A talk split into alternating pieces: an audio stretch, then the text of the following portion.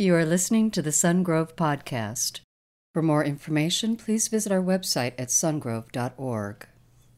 Uh, my name is Ronnie Breaks. I'm the high school director here. Some of you have seen me, some of you may have not, but we're usually upstairs and we got the high school students here. Amen. Amen. Yes, yes. Thank you guys for joining us. I've never preached on a Sunday morning in any church before, so this. oh my goodness, you are the guinea pig. Well, first service was the guinea pig.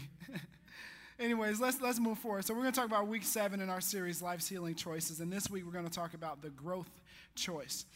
And I'm glad that I get to talk about this one because the growth choice is something that is uh, very dear to my heart because I wasn't raised in a Christian home or anything like that. My mom was a single mom and she raised me and my brother by herself and she did the absolute best she could and she is amazing, amazing, and I love her and I have so much respect for her for that but we weren't religious and we didn't go to church and we didn't really know anything about God or the Bible or anything like that. And so when I became a Christian, when I was in high school, right before I turned 16, I had to learn how to grow. And today, if you have your brochures, take them out. And we're going to talk about seven steps on how to continue growing. And so this was very, very, very dear to my heart. And so I'm glad that I get to talk about it. And I'll tell you some more of my story as we go along. Join with me on this journey, okay? Let's do it step one on how to continue. Before we actually get there, I have to talk about what the growth choice actually is. Oops. The growth choice is, it basically says is this, is that we meet with God every single day. And when we meet with God and we encounter God, we do three things.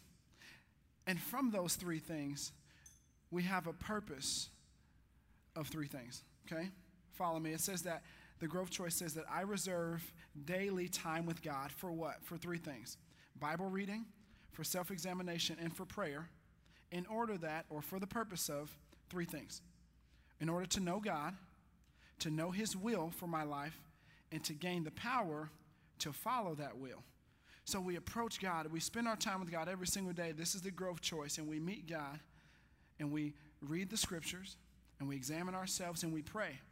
But it's with the purpose of knowing God, knowing the God of the universe who created us. It's also for the purpose of knowing His will for our life. But then we take it a step further from knowing those things to applying those things. And we say, God, give us the power to follow your will for our lives. All right? And so that's going to take seven steps we're going to talk about this morning, but the list isn't comprehensive. It's just seven steps. The first step is that we fix daily a time with God. Number one, fix daily a time with God. And this one was kind of hard for me because when I first got saved, my Bible study leader, who was a junior in high school, he would tell me, he'd say, you need to read your Bible every day, and you need to do your devotionals, right? And what that consisted of was reading my Bible and then uh, summarizing it and then talking about an application. How am I going to apply it to my life? And write it out on a page or two every single day. And I was like, oh my goodness, this is like homework. And so every single week at Bible study, he would come and he would check my notebook, my devotionals. He'd be like, How did you do, Ronnie? And I'd be like, uh, I didn't do them this week. It was, I dreaded it. It was so boring. But he said, You know what? If you want to grow in your relationship with God, right? You surrendered your life to Christ, right? You made that first step, but it doesn't end there. It's just the beginning. And so if you want to continue to grow in your relationship with God, God and Christ, you need to spend time with Him every day. You need to spend time with him every day. And so I had to learn that the hard way. I began to do my devotionals, began to be, you know, two days, three days. Then I began to be more consistent with it, and I continue to grow in my relationship with Christ. Now, I have not arrived by no means, right? I'm not where I want to be, but praise God, I'm not where I used to be eight years ago. Amen? Amen. And so that is the first step is we have to meet with God. It starts with Jesus Christ. And as, you're listening to me this morning, understand this is that no matter where you are in your relationship with Christ, some of you may know Jesus and walk with Jesus for 20 years. Some of you may be sitting here and you have no idea who Jesus is. It doesn't matter. God wants to take you from where you are to where He wants you to be. Okay? We all have to grow. We all have to continue to grow no matter where we are, no matter how long we've been running this race. It could be 50, 60 years you've been a Christian. It does not matter. You have to continue to grow. And so we will apply all of these seven steps here. Look in your, look in your pamphlet in verse in step number one. And it says in 1 John chapter 3, verse 6, John says that no one who abides in him, Jesus Christ, keeps on sinning. Right? So our our old life is gone, right? So we have to meet with God. We have to abide with God. We have to, to, to meet with Him every single day. And it's when we do that that He changes our lives, right? As we abide with Christ, we don't keep on sinning, right? So my, my Bible study leader is trying to tell me, Ronnie, if you spend time with God every day, if you fix daily time with God, then you will grow, right? Then your life will change, right? then you'll be free from, not free from temptation, but you'll be able to resist temptation and all these different things. You'll see God grow you exponentially, but you have to fix time with God every single day. He tried to get me and he banged it in my head. And I finally got it. And I'm not perfect, but I finally understood that I needed, this is where it starts and where we're going to grow. We have to fix daily our time with God we have to abide with Christ. It says all over First John, and it says all over John, abide with Christ, abide with Christ, abide with Christ. So it starts there with Jesus Christ, fixing daily our time with, with Jesus. But it doesn't end there. And you'll see as we talk about these seven steps, they're all right in order. They all go right in line with each other. So we first fix our time with God. We set an appointment with God. We meet Him. And then what do we do there? The second thing is this we fill our mind with Scripture. Right? We got to open up the Bible. We got to read it. We got to see what it says. And some of you maybe struggle with this one, right? You, maybe you pray a lot. Maybe you, you listen to a lot of worship music, but you don't read the Bible. And God says, You have to open up my word and read it. That's how I talk, right? This word, my, my word is finished. So if you don't open it up, you're not going to have any new revelation from me because there is no new revelation. We have to open it up. Jesus says, My sheep hear my voice and John. And so we have to hear the words of the Lord. And that's when we open up the Bible and see what it says. We have to fill our mind with scriptures. So we have to read the Bible, but it doesn't, stop there. We read the Bible, but then and we fill our mind with scriptures, but then we also memorize scripture. Right? And this is so important. And we're gonna hear, we're gonna on the slides behind us, there's a quote from Chuck Swindoll. He's a pastor very, very, very accomplished Christian leader in the Christian community. And he wrote this book and he says this I know of no other single practice in the Christian life more rewarding, practically speaking, than memorizing Scripture. He places such high value on the memorizing of Scripture, not just reading God's Word, but memorizing what the Bible says. Then he says this no other exercise pays greater dividends. And then follow me with the rest through the rest of this quote and look how he says that memorizing scripture affects so many different aspects of our life. He says that your prayer will be strengthened. Your witnessing will be sharper and much more effective. Your attitudes and outlook will begin to change. Your mind will become more alert and observant. Your confidence and assurance will be enhanced. And finally, he says, your faith will be solidified. He says that when we take time to, to memorize scriptures, it affects so many different aspects of our life our faith, right? Our outlook, our mind, so many different areas, right? And then ultimately, when we do that, it has an outpouring, right? We can resist temptation because we resist the devil with the word of God. We're going to look at it a little bit later when we talk about resisting temptation. But look at this passage here. Look at this verse here. It says, in Psalm 119, David says that I have stored up your word in my heart that I may not sin against you. And so when we store up the word of God in our heart, when we memorize scripture, when it's in our mind and in our hearts, it has an outpouring. Because Jesus said, out of the abundance of the heart, the mouth speaks, right? And the, the reverse is true. What comes out of your mouth is what was in your heart. So if we want the word of God to come out of our mouth, then we got to put the Word of God in our hearts and in our minds. We have to fill our mind with scriptures and we have to memorize Scripture, right? It is so important. Even Paul, who's a pastor, is talking to his uh, a fellow pastor, a younger guy by the name of Timothy, his son in the faith, and he has these encouraging words for Timothy. He says, "Timothy, I want you to do this. I want you to do your best to present yourself to God as one approved, a worker who has no need to be ashamed, rightly handling the word of truth." Okay? So when we come to God, we don't have a reason to be ashamed if we handle the Word of God the right way, right? We have to store that Word of God in our hearts that we may not sin against God. We have to fill our mind with Scripture because if we memorize this Scripture, memorizing passages, it has such a great outpouring and it, it reflects in so many different areas of our life. It's going to come all out of our mouth And no, we won't be able to stop talking about Jesus because our witnessing will be better, right?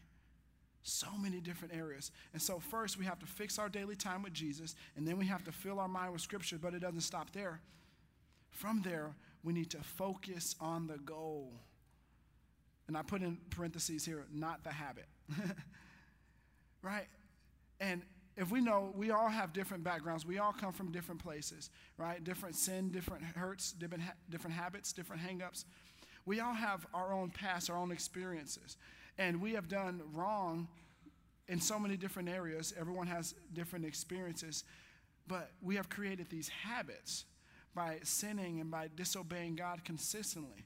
And psychologist says that it takes 21 days of doing something consecutively to form a habit, right?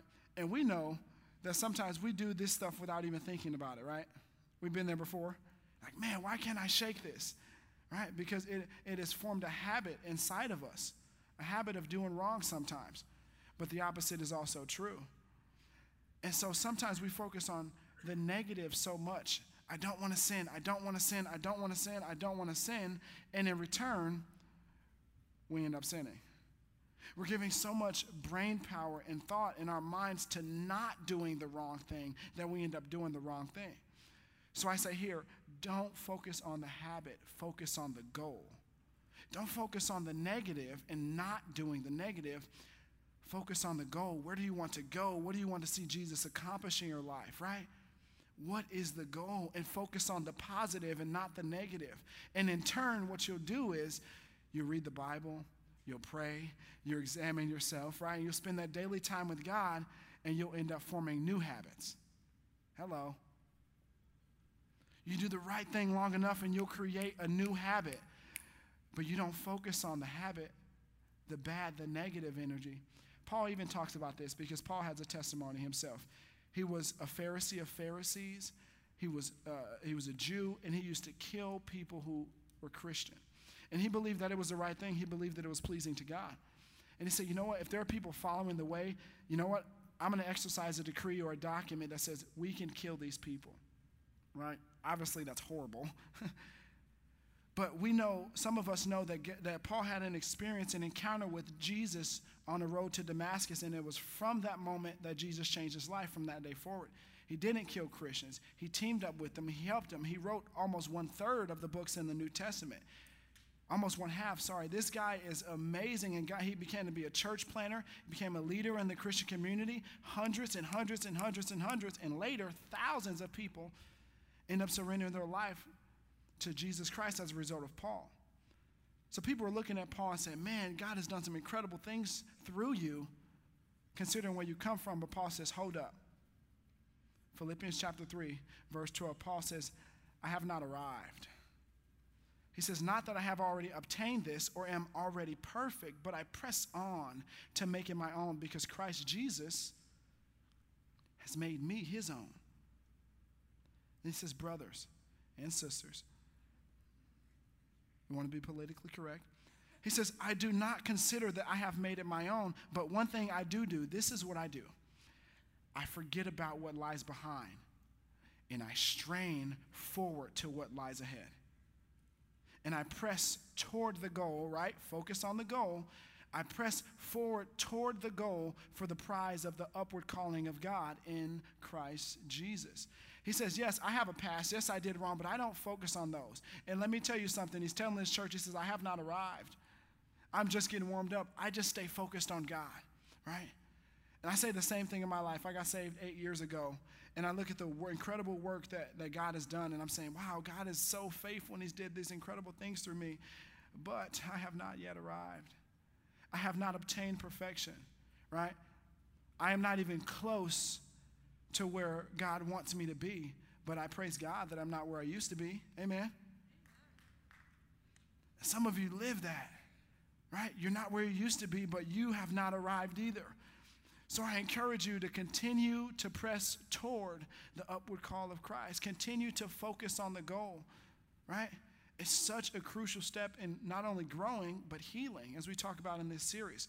Forget about the addiction, right? The slavery, the, the, the depression, whatever it is, everyone's got different hurts, habits, and hangups. Forget about that and don't focus on that.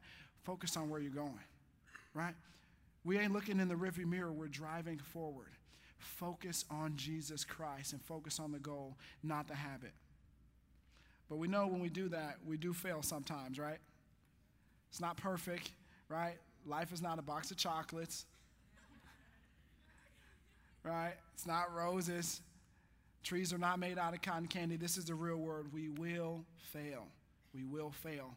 But it's what we do when we fail that changes everything. Will we continue to choose to grow? Step number four when we fail, we face and forsake our failures quickly. We do fail, we do sin, we do mess up. It's a reality, right? But praise God that there is no condemnation for those who are in Christ. Amen? Romans 8. Praise God that God doesn't want us to sit there. But some of us, we sit there because Satan, the accuser, wants to accuse us. He wants us to sit there. He wants us to sit in our rut. He wants us to sit in our muck. He wants us to sit in our sin. And he wants to blame us. And he wants to point fingers at us and say, You are so horrible. God can never use you. I knew you would never amount to anything. But that is so not true. That is so not true. You are not your mistake. I am not my mistakes. Say it with me. I am not my mistakes. I am not my mistakes. Some of you needed to hear that this morning. Because, yes, we make mistakes, but we are not defined by them. They are not us. So, when we make those mistakes and when we fail and we mess up, because it happens, we have to choose to continue to grow we face our mistakes, we face our failures, and we say, Yes, I did mess up. Yes, I was wrong. Yes, I regressed a little bit, but I'm not staying here because God's got me on a journey. Right? I face my failures and I admit to them, and then I forsake them. Then I forsake them. Proverbs 28 13 says this. Whoever conceals his transgressions will not prosper, but he who confesses and forsakes, there's that word again, he who forsakes them will obtain mercy. So when we're in our mess, we're in our sin, we don't want to conceal it. We don't, we don't want to stay there and try to hide that wrong. We want to say, you know what? I messed up, but I'm moving forward.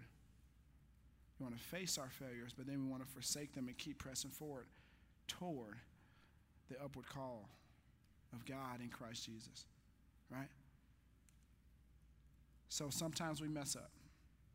Sometimes we mess up. It happens. This is the real world. And we know that even as we obtain victory in this life, in this race, temptation is going to come back, ain't it?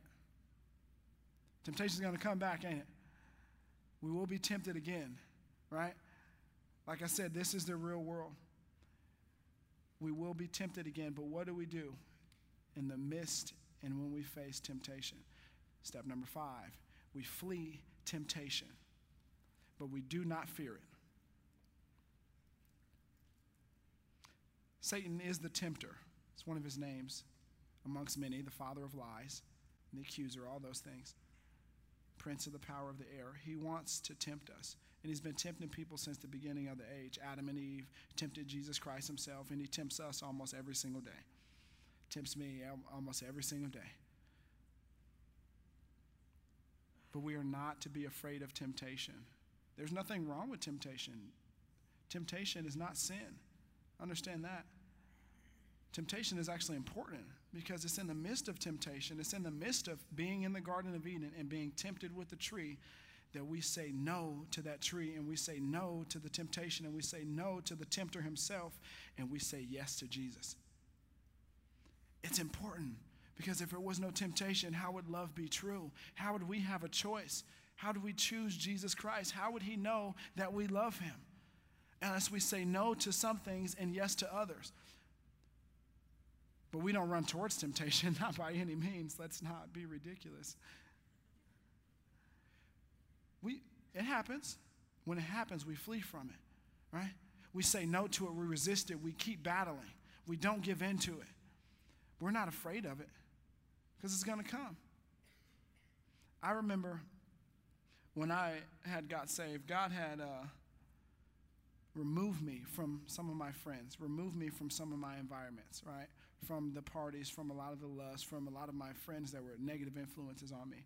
He removed me from those things, and it was in that season that He pruned me. He allowed me to grow, He allowed me to be more like Him to the point where when I returned to my friends, I was then the influencer. You hear me? I was the person that was above the influence. I was telling my friends, Jesus is amazing, and I was saying no to temptation. Those things were no longer necessarily a temptation to me anymore, right?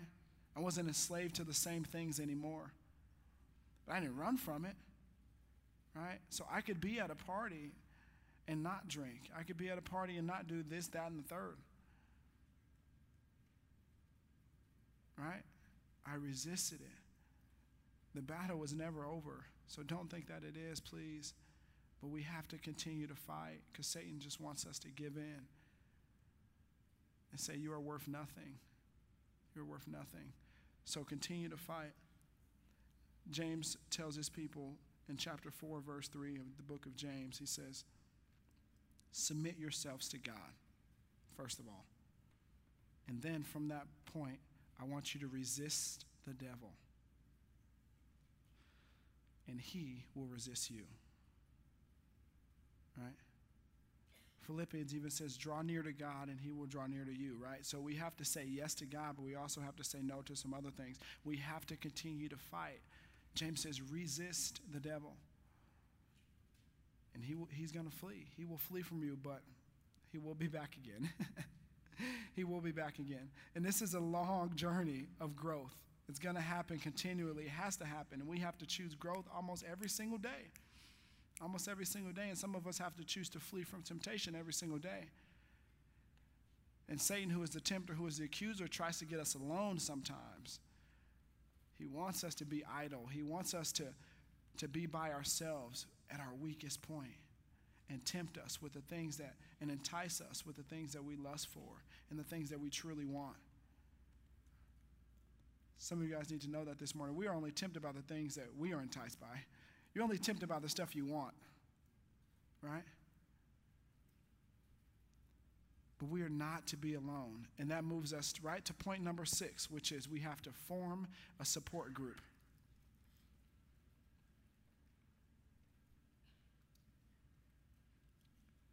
in the midst of this temptation, in the midst of this growth, in the midst of life's healing choices, as we continue to grow from where we are to where God wants us to be, please understand this is that we can't do it alone.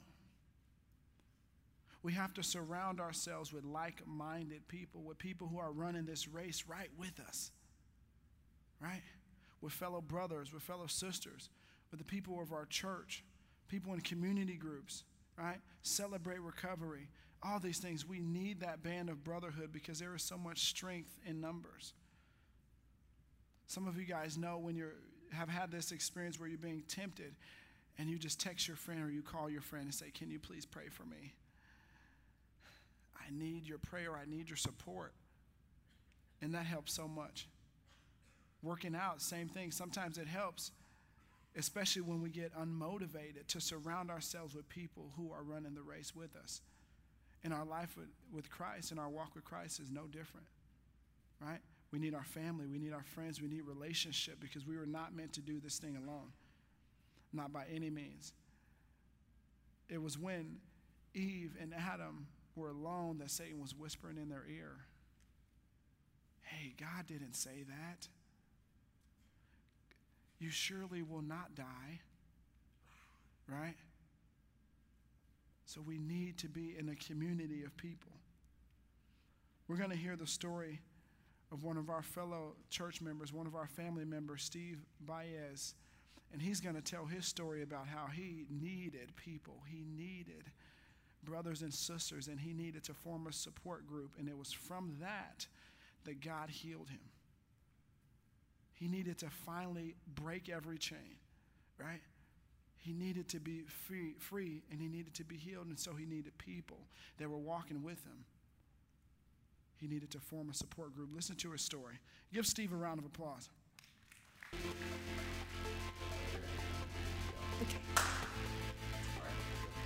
My story begins uh, back in 1969. I was born in Los Banos, California. Well, when I was younger, I was exposed to lots of uh, drug and alcohol abuse within my own family, and I saw the devastation firsthand. And although I experimented, I just uh, swore to myself that I would never allow this to take hold of me. As I got to be a little bit older, um, baseball became a big part of my life because it was a way for me to escape. When I was out there on the ball field, I felt um, like I was just on my own. Uh, I wasn't thinking about anything. That became my identity. My first year of college, uh, I was 19 years old, and I injured my ankle very bad. Um, I had to have lateral reconstructive surgery, and I tried to come back and play after physical therapy, and that they said no, it's just not strong enough, um, and I was devastated. Started using um, prescription pain pills that weren't prescribed to me just to deal with the aches and pains of playing ball, and never really thought anything of it um, until uh, 2004. Um, I was diagnosed with cancer. Up until that point, my grandfather was the only person um, that I had lost that I was close to, and he died of cancer, and I saw it take him slowly and painfully. When I heard my name and cancer, um, I was just, it was a death sentence in my mind. I went through uh, surgery uh, to remove the tumors, and I went through radiation treatment, but also through that point in dealing with the um, with the pain, they prescribed me my own pain medication, and this was very high strength morphine, um, and then uh, other, um, uh, so many I can't even remember. But basically, these pills that were pre- being prescribed to me, I started doubling up and tripling up and, and getting them from multiple doctors, and um, then um, mixing them with alcohol, which it said clearly not, uh, not to do. That uh, became a way of life for me. Essentially, it became my only focus. I had to maintain. Through the grace of God, my Uncle Rick, who um, had been through um, problems of his own with drugs and alcohol, uh, recognized that I was dealing with some issues, and he asked if I was okay, and I didn't answer him. And he knew I wasn't. He could tell I had the shakes, and, and I was really in bad shape. And he told me that uh, he had been in recovery for a few years, and how the Lord had blessed him with supportive people, and his eyes just lit up. And that right there is where um, you know my my redemption begins. I I remember riding home uh, that day from Tracy, coming home, and actually. Uh, for the first time, praying, you know, for God to to, um, to help me, gave me the courage um, to call for some um, some outside help. I ended up uh, attending a outpatient treatment program for 60 days and I was able to get clean, get back on track, get returned to work, and I did not understand why I was still so miserable. Um, and I can now see that there was a very integral impo- uh, component in my recovery, and, and that was the Lord. You know, through the grace of God, again, uh, God spoke to me through a, another individual who ended up becoming my sponsor and bringing me to my first Celebrate Recovery meeting. I started attending Celebrate Recovery.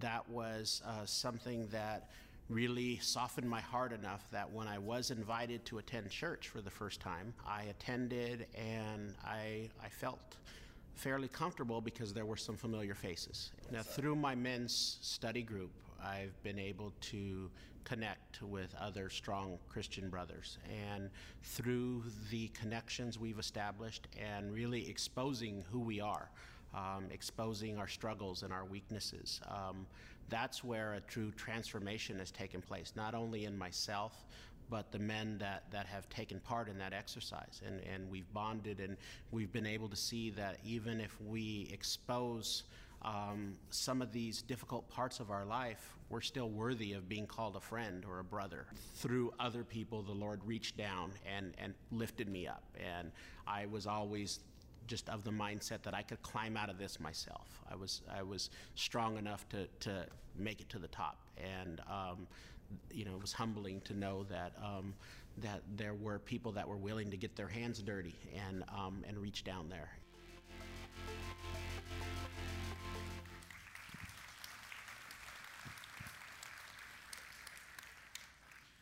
Steve said, I, I can't do this alone. I, reached a certain point, I realized I can't do this by myself. He said, I needed my men's prayer group. Were you listening? He said, I needed to celebrate recovery. He said, I needed that church family. He knew, he knew that he could not do this by himself. Right? Even in Hebrews, they're talking about how there's people around, and, and in this church, they were not meeting together because they didn't understand the value of their community. And the writer of Hebrews says this in chapter 10, verse 25. He says, Do not forsake or neglect to meet together, as is the habit of some. See, some people ain't even meeting together, but encourage one another.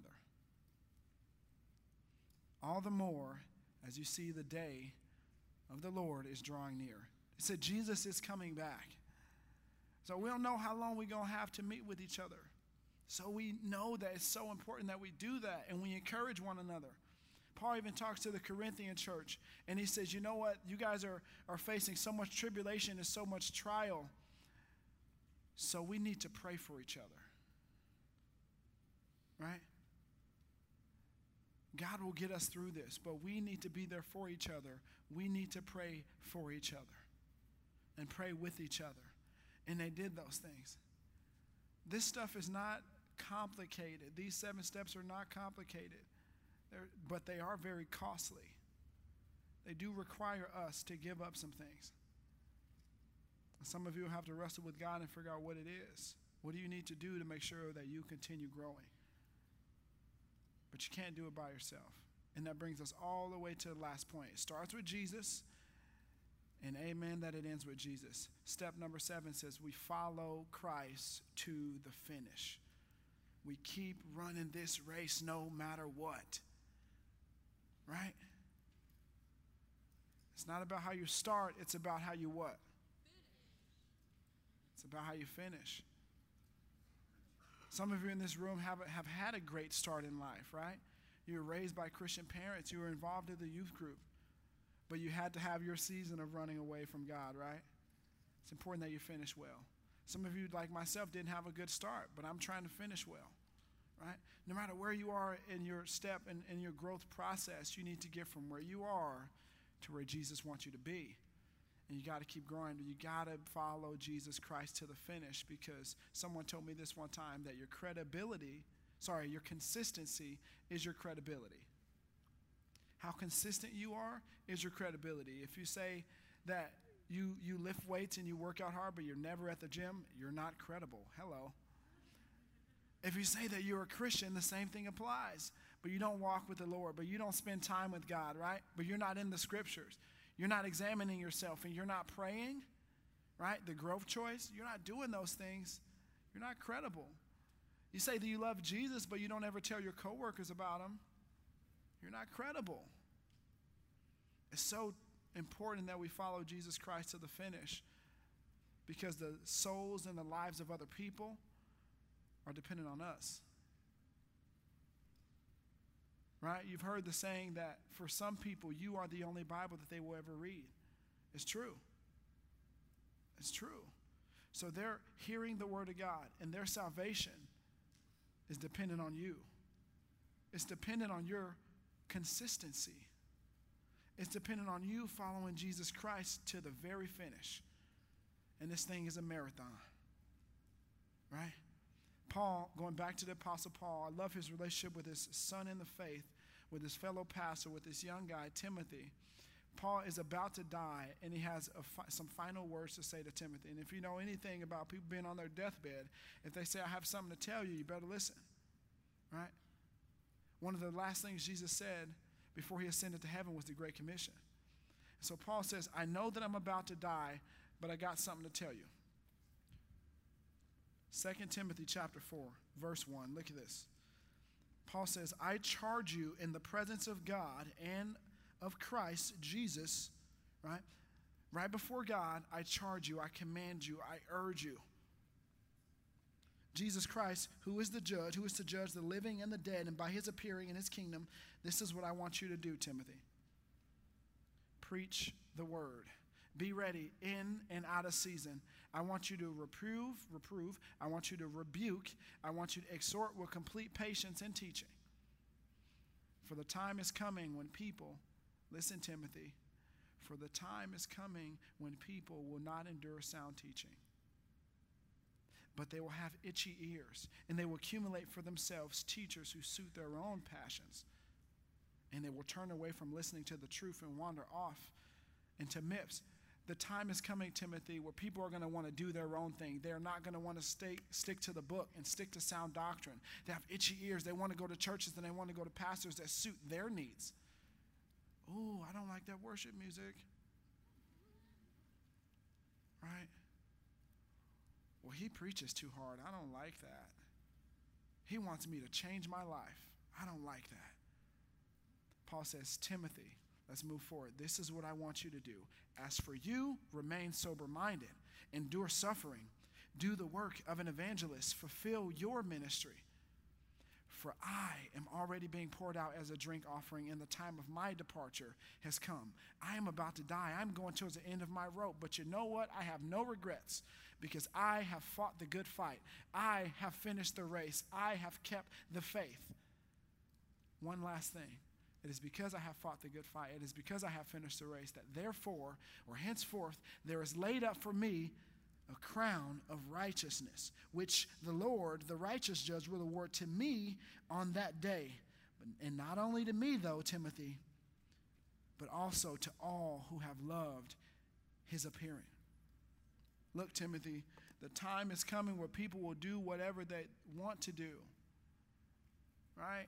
People are going to go seek pastors. People are not going to love sound doctrine. But you better keep preaching that book, Timothy, because this is all you got because this is all you have to stand on. Timothy, I have ran this race well. Look at my life and follow it.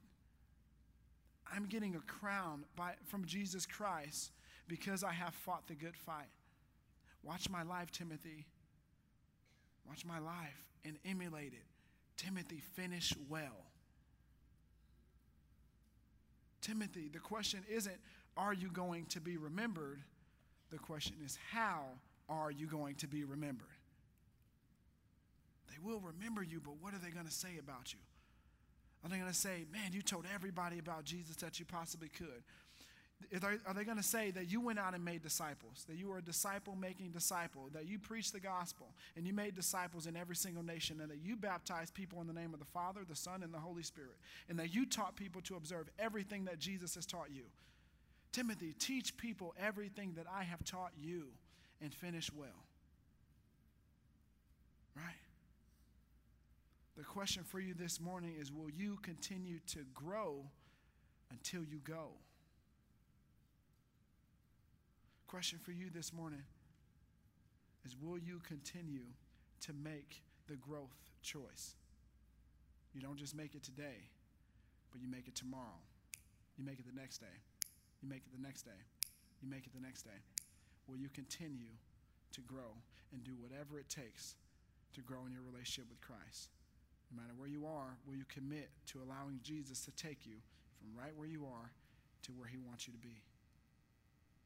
Some of you in this room don't have any idea who Jesus Christ is. Now's your day. Some of you in this room are getting sick and tired of being sick and tired of being sick and tired. Some of you are sick and tired of doing this thing on your own and running this race on your own. Today's your day where you can just drop it all off. Today's the day where you can depend on Jesus to break every single chain in your life. We're all dealing with different hurts, habits, and hangups. Today's the day you can drop them off at the altar of Jesus Christ and if you don't know Him, you can surrender your life to Him for the very first time. Bow your heads.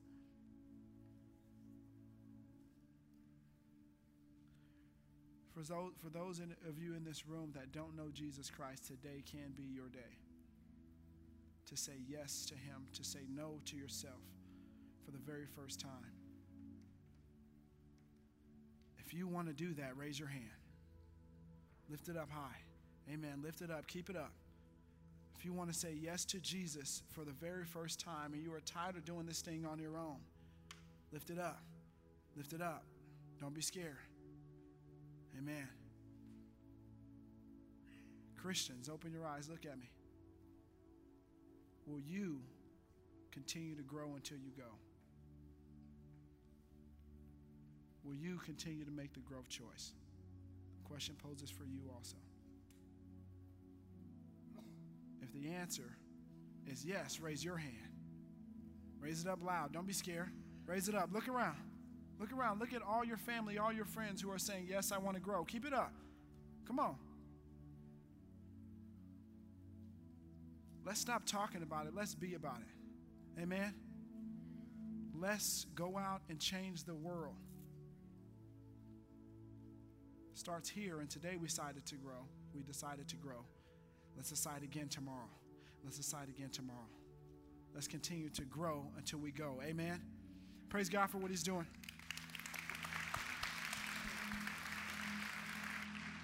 Thank you for listening to the Sungrove Podcast.